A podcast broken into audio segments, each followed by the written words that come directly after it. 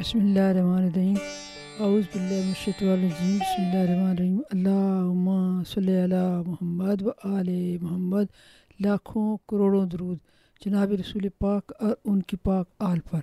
السلام علیکم ورحمۃ اللہ وبرکاتہ۔ ڈاکٹر شفقت نقوی رمضان کے بارے میں ایک چھوٹی سی نظم لے کر حاضر ہے۔ آ گیا ہے نظر چاند رمضان کا، یہ مہینہ ہے تجدید ایمان کا، وہ جو مالک ہے خالق ہے رازق بھی ہے، یہ تحفہ ہے اس رب رحمان کا۔ سیر و افطار ہو اور تلاوت بھی ہو، آ گیا پھر وقت عہد و پیمان کا۔ چھوڑ دیں ہر برائی یہ وعدہ کریں اور سواگت کریں ماہ رمضان کا۔ ہو وفا دل صفا مال بھی ہو فدا، ہے رستہ یہی سچے انسان کا۔ فرض ہے تم پہ روزہ کہ پاک ہو سکو، بس یہ پیغام ہے آج قرآن کا۔